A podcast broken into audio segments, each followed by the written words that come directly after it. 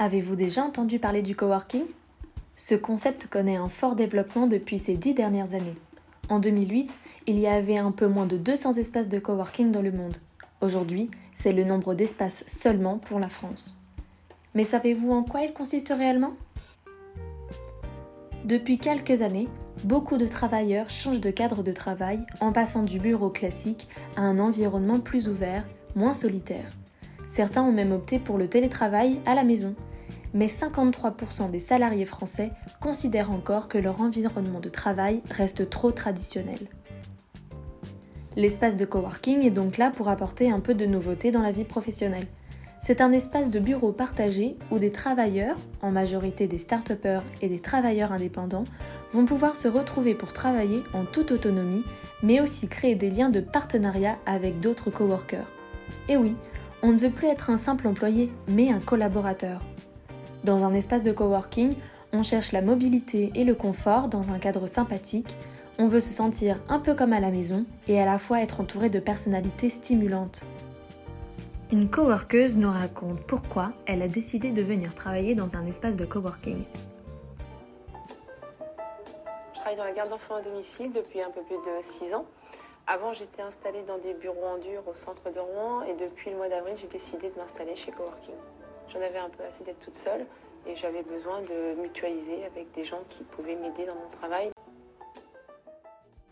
Le coworking figure en bonne position dans la grande famille de ce qu'on appelle les tiers-lieux. Il désigne donc le lieu entre la maison et le bureau, entre la sphère privée et professionnelle.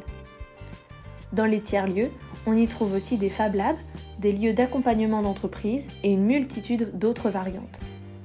Les espaces de coworking donnent accès à des équipements professionnels et des infrastructures de qualité.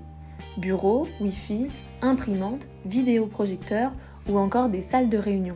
Tout cela pour un coût modique puisqu'il est partagé entre les coworkers. Ce système vous permet aussi de gagner un temps précieux en vous libérant de certaines tâches administratives.